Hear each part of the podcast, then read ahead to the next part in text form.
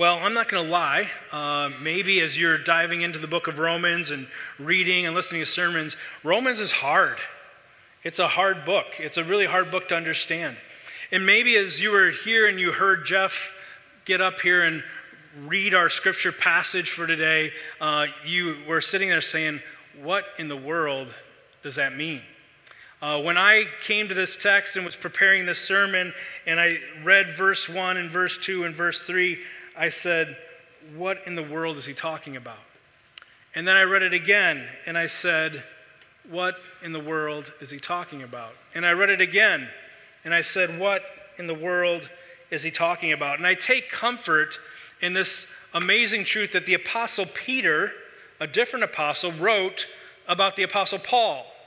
Peter said, just as our dear brother Paul also wrote you with the wisdom that God gave him, he writes the same way in all his letters. Speaking in them of these matters, his letters contain some things that are hard to understand, which ignorant and unstable people distort as they do the other scriptures to their own destruction. When I looked at that, I said, okay, even the Apostle Peter says, I don't understand what this Apostle Paul guy says a lot of times. That brought me comfort. If another apostle feels that, then I'm in good company. But look at his exhortation. He says, when we come across those things that are hard for us to understand, we can't just say, uh, I don't get this and I'm moving on. We can't just quit. We value the Word of God. One of our values across your church is that we are people of God's Word, meaning we honor God's Word. We believe God's Word is perfect, inerrant, we believe it's authoritative, and we believe it's the perfect reflection of who God is. So if that's the case, we can't look at hard passages and blow them off, skip over them, or just say, ah, I'm not going to look at that. We have to wrestle with God's Word. We have to what Martin Luther said. He said, I, I beat this word till I get the meaning out of it. We wrestle with it because when we wrestle with it and we find that meaning, we find gold. Because this is the revelation of who God is. And when we take that approach, we get to know God. So, even in hard passages like we're going to go into now, passages that are hard to, to uh, discern and figure out what they mean, we're going to wrestle through and find that meaning. And so that's one of the things I want to do here today. Not that long ago, about two years ago, some of our pastors on staff were at a theology conference, and uh, a speaker came forward. He was a theologian, he's a professor at um, a seminary in um, the Chicago area. And he got up, and his topic was extremely controversial. And he knew that looking out into this theology conference full of pastors and theologians and church leaders, that a lot of what he was going to say was going to be controversial. And there's going to be people with a lot of different opinions. And so he started off by saying, I want you to do something for me. Before I start, I want you to know that as I talk, what's going to happen in your head is you're going to start saying, Yeah, but what about this? Yeah, but what about this? Yeah, but what about this? And he said, I want you to pause that. Instead of saying, Yeah, but, I want you to say, Tell me more. Pause the yeah, but in your head, and instead just sit there a second and say, Tell me more. We'll get to the yeah, buts, but as I talk, I want you just to take the position of tell me more instead of yeah, but. What a great practice for us to walk out Christ like faith in the world that we have today. And I can tell you, as the conference was there, I think we, as the audience, gave the speaker that benefit of the doubt. However, the Apostle Paul, and the text that we're going to look at today, did not get that benefit. The people he was addressing, he anticipated them to be saying, yeah, but, yeah, but, yeah, but, yeah, but. Paul just taught in this letter, Romans 1, Romans 2, and he knew that the stuff he talked about, especially in Romans 2, is going to cause this audience to say, yeah, but, yeah, but, yeah, but. And I'm going to tell you why he knew that in a minute. But that's where they were. And Paul knew this, and he was anticipating this. Have you ever been in a situation where you know that no matter what you say, it's going to cause an argument? You just know there's no way getting around this. Spouses are looking at one another. You just know whatever you say is going to cause an argument. That's where the Apostle Paul was. He was in the middle of these two groups. These two groups, he had a group on one side who were Christians who were raised Jewish. So they're raised in the Jewish faith. They follow the Jewish law. They followed all these laws that said this is how you gain favor with God. And then all of a sudden, Jesus comes on the scene. And he dies and he rises from the dead. And he says, Now to follow God, you no longer follow the Jewish covenantal laws. What you do to follow God is you follow the person of Jesus. And that confuses them. Because now they're thinking, okay, in this group of people who are Christians, how much of it is our Jewish faith? How much of it is this new thing called Christianity? What does the church look like in a church service? Do we still do some of those Jewish things or is it all new? What does that look like? And it's a big mess.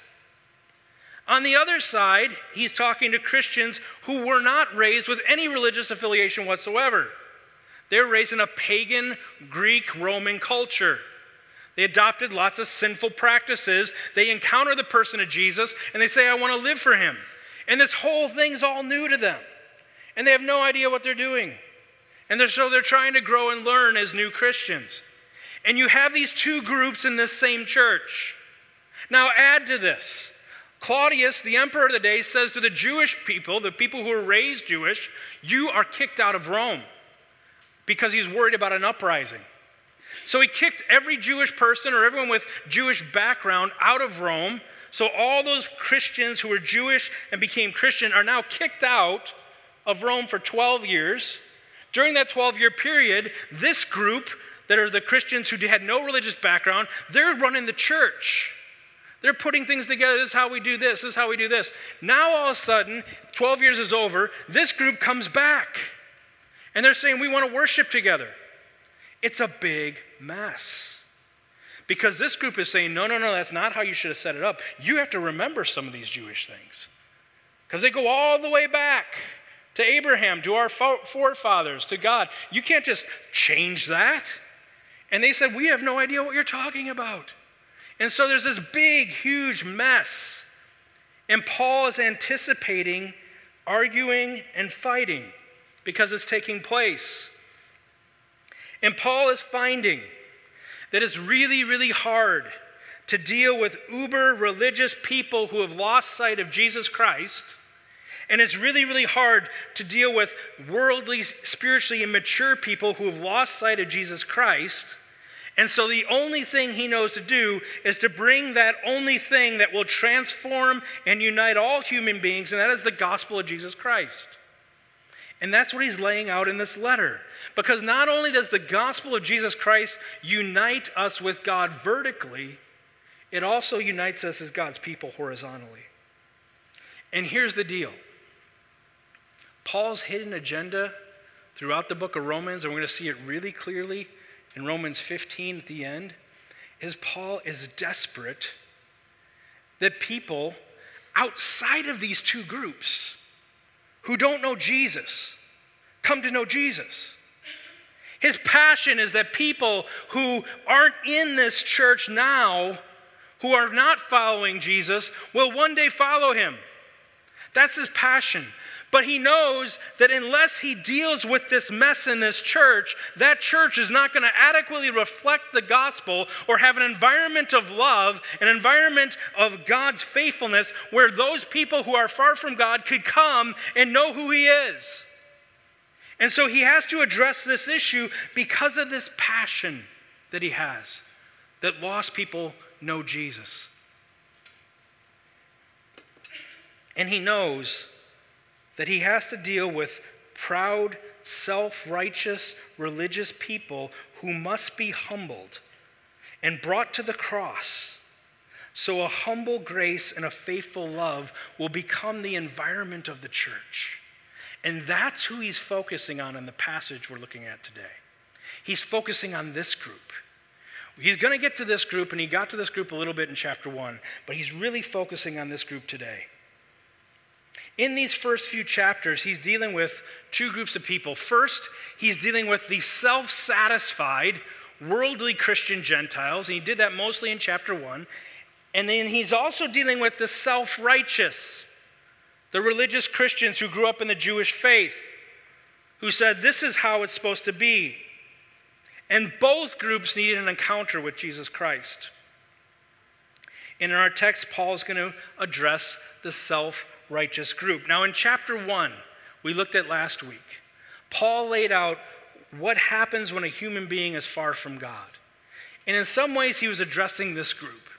And he said, when you are apart from God and you behave however you want, and you kind of say what's right, and you kind of say this is how it feels, you are causing God to move and respond in wrath.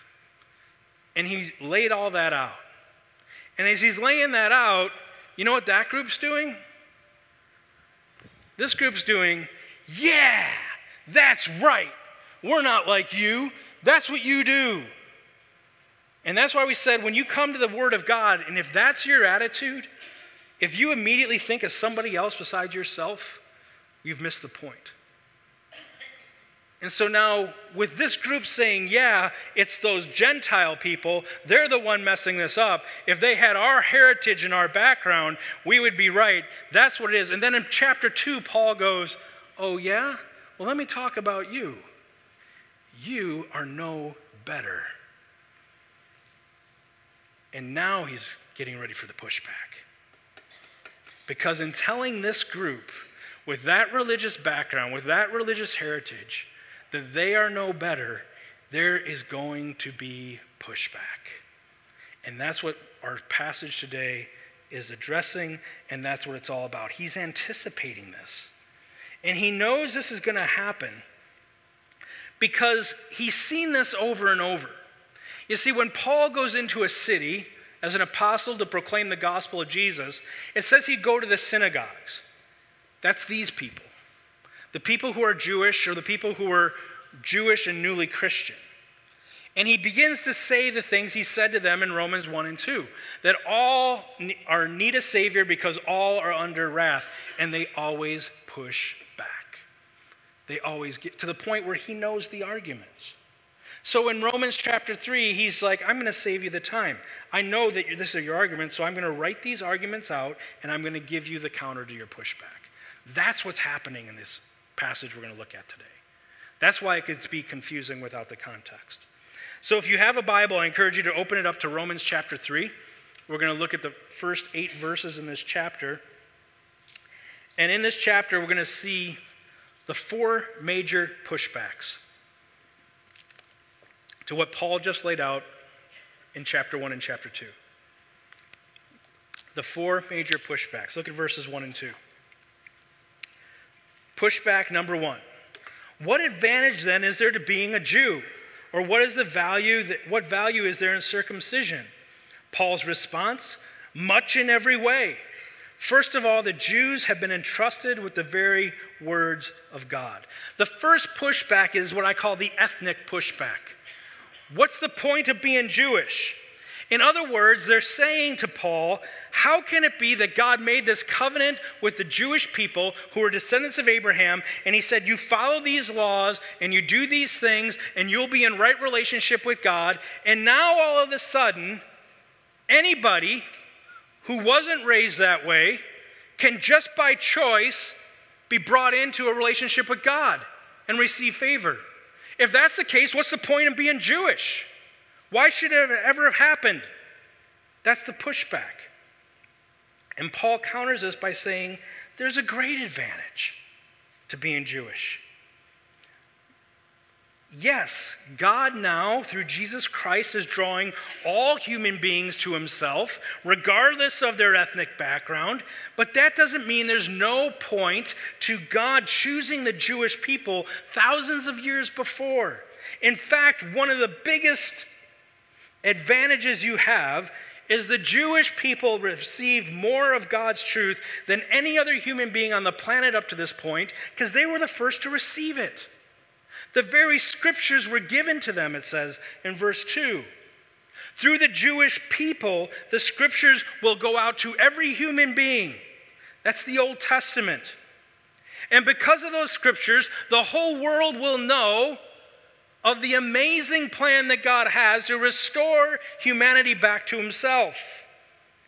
They will receive the gospel because the Jewish people received the scriptures first. And we here today at Crossview Church are benefiting from that. We are part of that advantage that went to the Jews. We are receiving from that.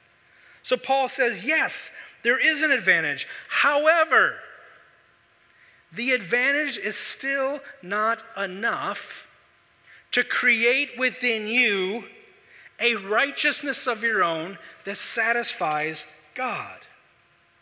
Both Jews and Gentiles are under sin, both need a Savior. Then he goes to pushback number two. Look at verses three and four. What if some were unfaithful? Will their unfaithfulness nullify God's faithfulness? Not at all, he counters. Let God be true and every human being a liar. As it is written, so that you may be proved right when you speak and prevail when you judge. Pushback number two is the faithfulness of God pushback. Isn't this on God? This even shouldn't be on us. In other words, God promised to be faithful to the Jewish people and be with them. Now, Paul, you're saying they're under sin, so doesn't that mean that God just set them up for failure and he's unfaithful to them? God did not live up to his word, Paul, if this is what you're saying is true. He said that if the Jewish people are under sin, that means God didn't help them. That means God fails in his plan to save the world. That's the pushback. And Paul's answer to this one is obvious not at all. The unbelief of the entire Jewish race, or the unbelief of any human race or any person, cannot keep God from accomplishing his plan. God keeps his promises and he remains faithful even when his people are unfaithful. In fact, God's faithfulness is made greater because of that. When we, as God's people, are unfaithful to Him and He continues in faithfulness to us, that makes His faithfulness even brighter. It makes it shine brighter. And to highlight this, Paul takes a quote from one of their heroes, who's David, from Psalm 51.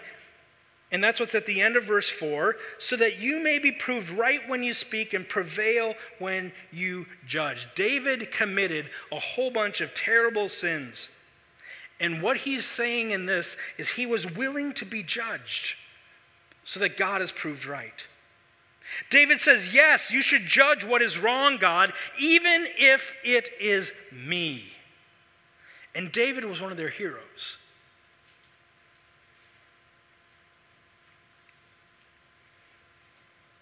David, in spite of his failure, said, God is right.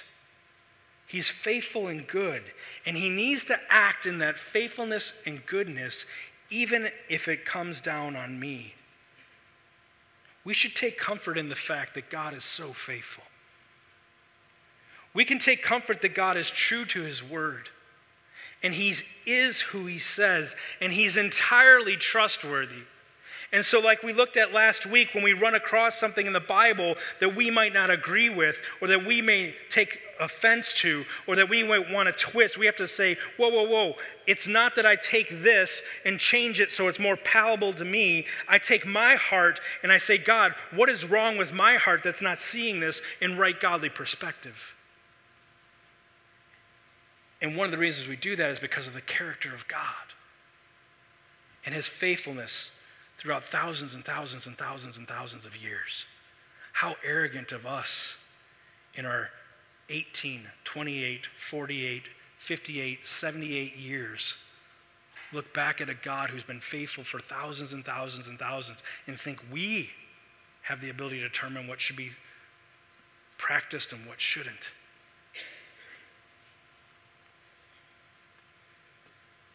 The pushback continues. Look at verse 5. But if our unrighteousness brings out God's righteousness more clearly, what shall we say? That God is unjust in bringing his wrath on us? I'm using a human argument. Certainly not, Paul responds back. If that were so, how could God judge the world? Pushback number three is this the confused righteousness pushback. I call it the confused righteousness pushback. Is God really righteous? Here's their argument. In other words, because God is the one who came up with all these moral demands in the first place, He was the one who came up with all these laws, knowing that we would not be able to keep them. Isn't that make Him the bad guy? If He came up with these laws, knowing that there's no way we're going to keep these, then it's on Him. He's not righteousness, he's, or He's not righteous, He's not just. And Paul goes on and says, giving these moral demands, this law, didn't immediately make the human race guilty. It's not like God set this up and put a target out there somewhere that he knew the human race would never hit. The target has always been present. What the law did was bring that target into focus. Human beings could always turn to God for help. God's righteous character is and always will be the standard. The law is a standard of how we live by. And when God put together the law, He did it to magnify the target, God's holy character. And the law shows us how to live. God didn't give the holy standard, the law, to invent and justify His wrath. He gave clear lines of right and wrong as a means of grace to confront humankind in our offenses so that we could be saved. The law is the first step to us being redeemed. The law is the first step to us being saved. How else would we know we need a Savior unless we realize we did something wrong? So, God, rather than letting wickedness unconsciously take us over, He cared enough to confront us and identify our sin. So he put together the law where we drifted away. So now when we drift away from him, we can tell we drift away from him and we can be brought back. Isn't that what a loving God would do? Isn't that what a loving father would do? Finally, the last pushback, look at verses 7 and 8. Well, someone might argue if my falsehood enhances God's truthfulness and so increases his glory, why am I still condemned a sinner? Why not say, as some slanderously claim that we say, let us do evil that good may result? Pushback number four is the twisted reasoning pushback. This group, Paul's anticipating them saying, Isn't God glorified when we sin? If I lie, God's truth shines brighter. So if I sin, he becomes greater. Because now with the law we can tell what is true, doesn't that give God glory by making him the true one when I'm the liar? In other words, God looks really good when I blow it. So shouldn't we just keep blowing it so that God looks good? And my interpretation of what Paul is saying is that's messed up thinking. Anyone who would ask such a question, anyone who presents such a pushback, doesn't understand how a relationship works. They have no clue about a relationship. God created his people, but he wants us, he wants to be in relationship with us. He wants his people to be faithful to him because he loves us. And he knows that is what's truly best. He knows that is where he is glorified. He's glorified in our obedience, not in our disobedience. And this thinking fails to comprehend that sin is destructive to human beings. It fails to comprehend that sin is destructive to human beings. Sin is not neutral. This is kind of like saying, you know, our firefighters do such an amazing job when there's a wildfire. It's incredible to see their training in action. It's incredible to see what they do. So, you know what? Every year, let's just set a whole bunch of wildfires because then we get to see our firefighters in action. And we get to see how they tackle this fire, and we see their training, and it, they look just so good doing it. It's just such a great thing. Why don't we just do that? And it forgets all about the victims of a wildfire. it loses sight of the bigger point. You see, anytime there's sin, it always, always hurts someone. Let me say that again. No one is immune from the effects of sin. Anytime there's a sin, it always hurts somebody. It's contrary to how we are supposed to live in the Garden of Eden. Sin separates God from his creation. And he loves us so much. He doesn't want us to live in sin. He wants us to live in that place where we sense the forgiveness from God through his son Jesus Christ, the grace of God, the mercy of God that says, I will if you come and repent and turn to me, I will believe I will give you a clean slate I will look at you in a clean way and forgive you your sins.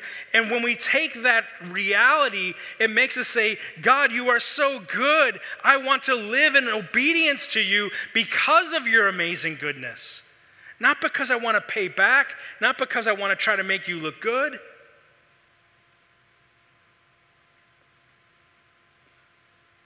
But Paul ends this pushback to say, if you think that by sinning more and more, you make God look good, you have no idea what a relationship is and you have no idea what sin is.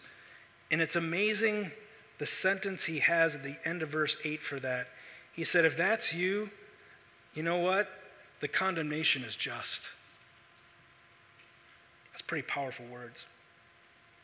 Then he goes on in the rest of the or from 9 verse 9 to 18 and he doubles down on what he talked about in chapters 1 and chapter 2 that there is not one human being religious or not that can stand before God in their own merits. There's not one human being that is good enough or righteous enough or perfect enough in their own strength to stand before God so that we all are in this great dilemma where we need a Savior. There's not one of us who would want to stand before a holy God in the own merits that you can put together. Would you really want to do that? It's not a good idea because it won't measure up. We need a Savior. And we have to die to our pushback, pushback, pushback, and fall on our knees before our Savior Jesus Christ and say, I need you. There's no way I can do this life or the one that's going to come after death without you. And the reality of that should drive us to our knees, not into a posture of pushback. These pushbacks are simply oppositions to grace. Self righteous religious people hate grace. Self righteous religious people hate grace. They say it's better to earn God's approval. It's better to strive for God's approval. It's better to be proud and allow working for God's approval to tell me I'm okay and I'm a good person. And you know what?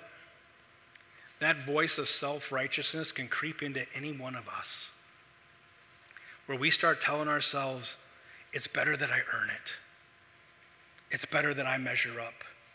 It's better that I put together some record so that people can see how godly I am and also God can see how godly I am. And the answer is grace. Grace is God's unearned favor. That God pours favor on you and He loves you, not because you're good, but because He's good. But grace is something else. Grace is also God's power at work in us to do through us what we could never do in our own strength. And so, what Paul's trying to drive to these group of people who grew up in the Jewish spot, who are self righteous, is he's saying, You could never act out enough righteousness with all those laws you were given. You always blew it, you never were successful. So, why do you want to stay there when God is offering you through Jesus Christ this thing called grace? And what grace will do, it fills your heart, and then it is a power inside of you that works through you, so then you can behave the way God wants you to behave. That's the Christian life. It's not trying to keep the rules, It's allowing grace to fill our lives and empower us. Where we say, God, you are so good. You are so loving. You are so gracious. It just makes me want to worship you. And that pulls us into holiness. That pulls us into obedience. It's lavishing on God's grace that we are we begin to walk in obedience. Grace is a game changer. It transforms us to be more like Jesus, whether we are sinful pagan people or we are self righteous religious people. The gospel is a gospel of grace. And Paul was anticipating these arguments. He was anticipating this opposition to grace, and he was addressing it boldly. Pastor Chuck Swindoll talks about how grace intersects our lives on a daily basis in three ways. First, he says this that grace releases the individual from a self righteous control. Grace releases the individual from a self righteous control. When you start living by a set of rules, when you start thinking you have to follow all these things to earn favor from God and show people how godly you are, you are building yourself into a prison. And you don't even know it. And you're not, you're stiff arming the grace of God. And what grace does is it brings down that stiff arm and allows you not to live in a prison, but to live in the grace and love of God. Second, grace removes religious performance as the means of relationship with God. It's no longer you have to follow these rules, you have to follow all these things to get God's approval. Now you follow a person, Jesus Christ. You deny yourself, you die to him. You have to do three things. First of all, you have to turn from your sin and turn to God. Second of all, you have to trust. Jesus is the Son of God and all He said, and you put all your life into Him. And third, you treasure Jesus Christ above all things. What He says matters. We don't have the right to create the truth we want to create. When we treasure Him, we say we trust you. And now it's no longer religious performance, it's receiving grace, is what brings us into that relationship. Finally, number three, grace completely changes the purpose of doing good works in the life of the Christian. So, in this camp, you do all these good things and you hope your good outweighs your bad. You hope that you can stand before God someday and He says, Well, yeah, there's enough good, and, it'll never work. You're, there's not enough good to outweigh your bad. So, what is, where do good, doing good things, where does that come into? How does that come into play? Well, now with grace, where good works comes is good works is the expression of worship to God, not the means of trying to get into good favor with Him. So now instead of trying to do all these good things to earn favor, we're like, God, I receive your grace. I receive your goodness. I receive your love. I receive your mercy. And you are so amazing and you are so good. What right response would I have than to live out your ways wherever I go? Now that's where good works comes in. Good works is evidence that your heart has been changed. Good works is an outpouring of love and worship to the God who saved you. That's the place of good works. It's not to balance scales, it's to worship God. We need God's grace. It radically changes how we relate to God and how we relate to others around us. It determines how we handle life.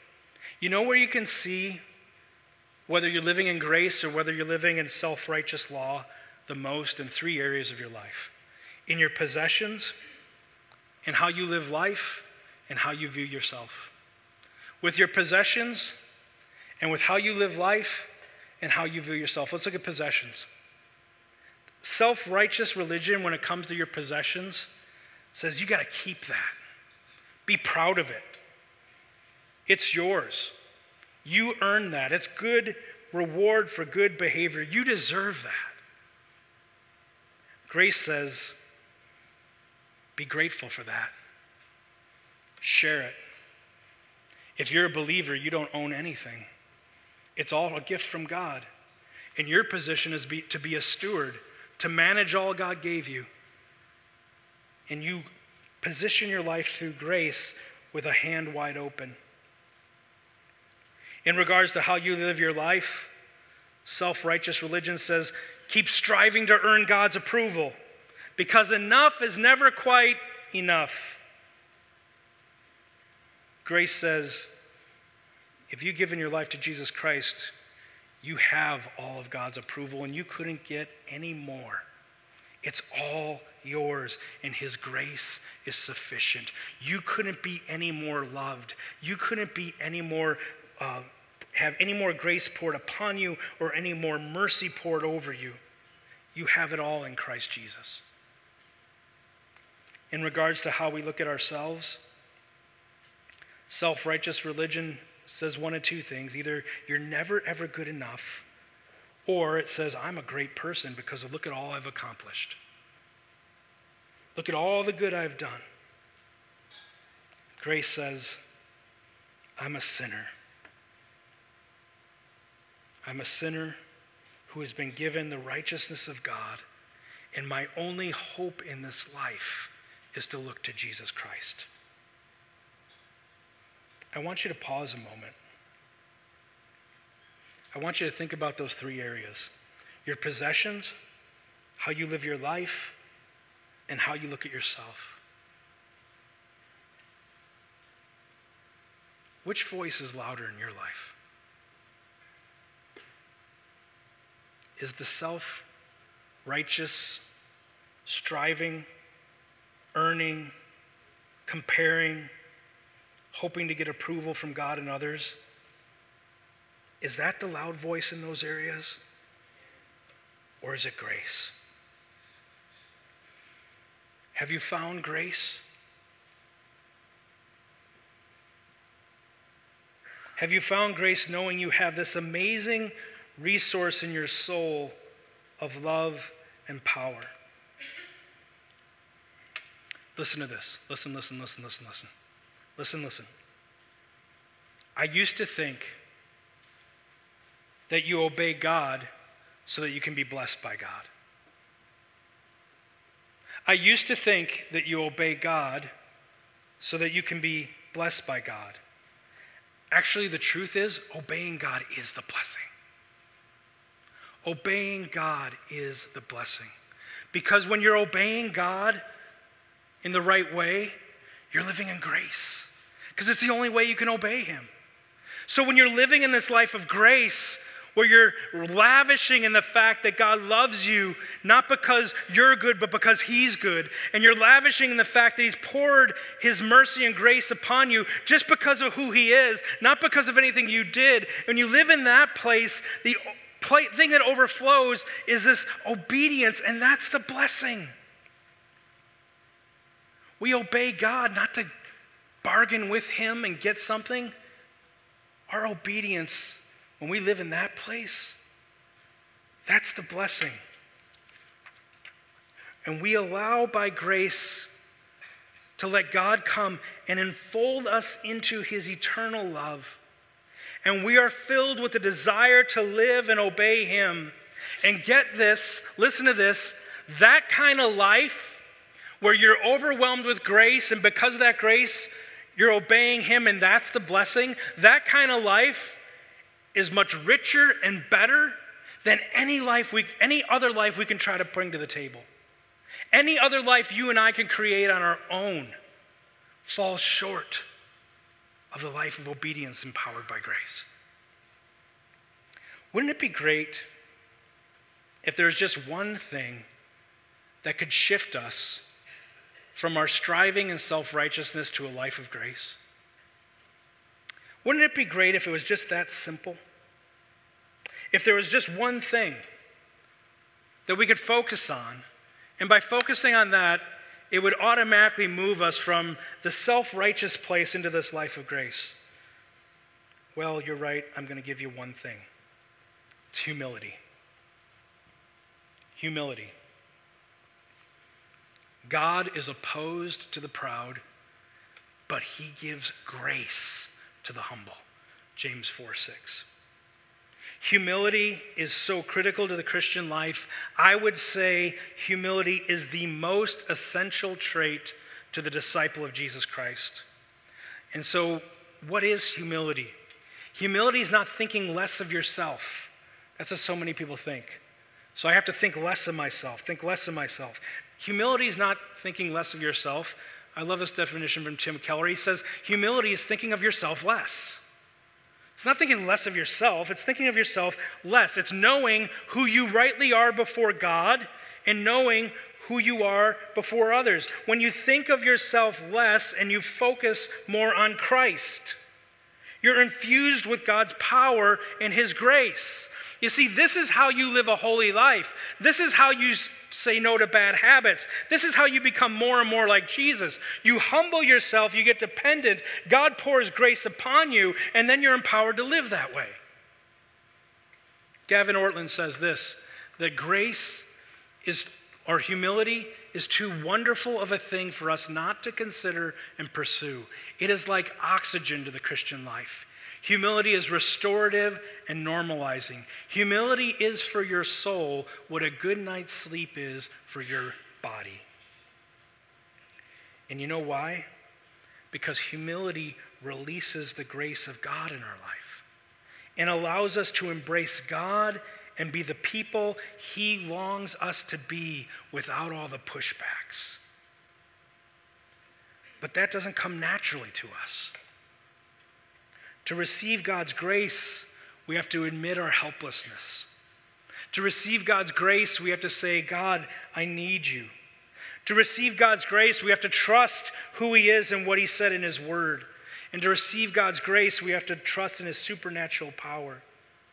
We must lean into Jesus Christ each and every day because we need Him. Crossview Church, I encourage you and I encourage me to humble ourselves, to come to Jesus, and to let Him be our everything. Let's pray.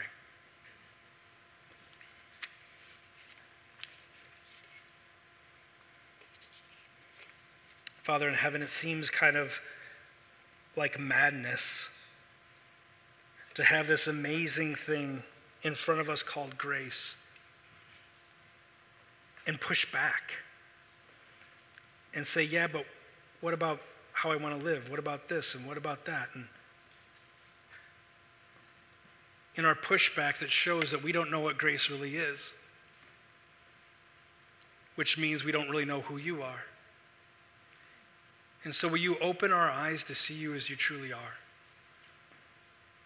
Would you open our eyes to see grace and truth as it really is.